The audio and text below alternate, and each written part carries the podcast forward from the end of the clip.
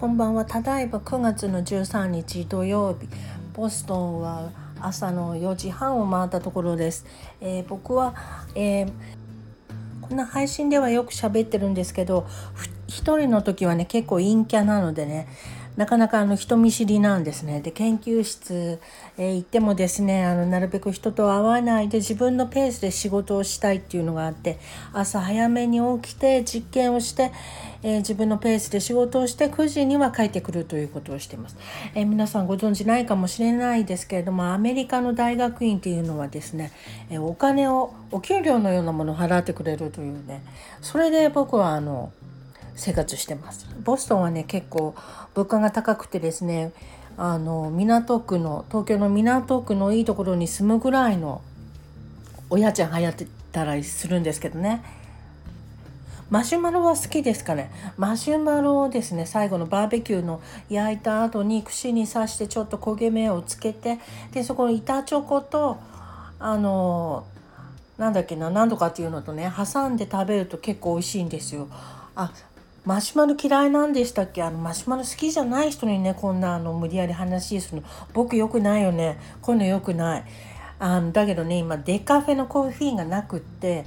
あの前まで実験室にあったんだけどそれ僕も家に持って帰っちゃったんで今コーヒー飲めないんだよね。だからねちょっと許してよね。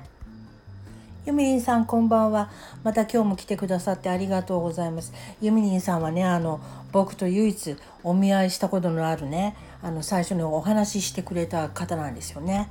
えー、ユミリンさん絵の具って食べたことありますか？絵の具。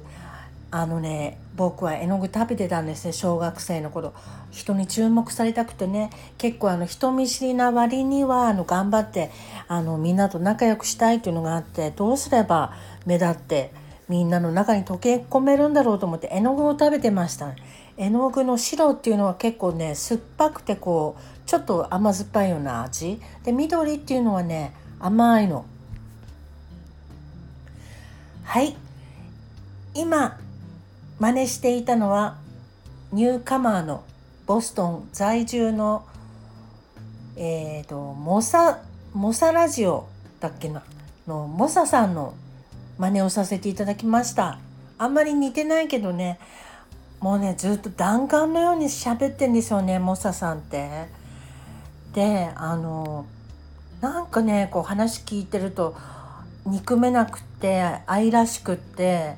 こうね母性本能をこうキュンキュンとこう刺激されちゃうんですよね。でなんでモサさんってこんなにみんなの結構ねもうかなりの人気者になってると思うんですけどなんでこんなにみんなの心をつかむのかなって考えた時にやっぱりねマインドがすごくオープンなんだと思います。素直だし構えてないし思ったことを素直にふわんとお話しするのででそれでみんなが安心してねあ私もちょっとお話してみようかなとかあのなんだろうな普通の日本人と話すのとは違うあの雰囲気でお話ができるんじゃないのかなと思いました。モンサさんのラジオはモサラジオで検索すれば出てくると思うのであのね私ももう今日はちょっと眠ろうと思いましてめんどくさいので概要欄に貼るとかそういうのはやらないです。よろしくお願いします。ということで今日はモサさんの真似してみました。あ、モサさんこれ聞きに来てたらですね今度一緒にコラボやりましょう。あなたとお話が2人でしてみたいです。いじめないから大丈夫。ということで今日はここで終わりです。おやすみなさい。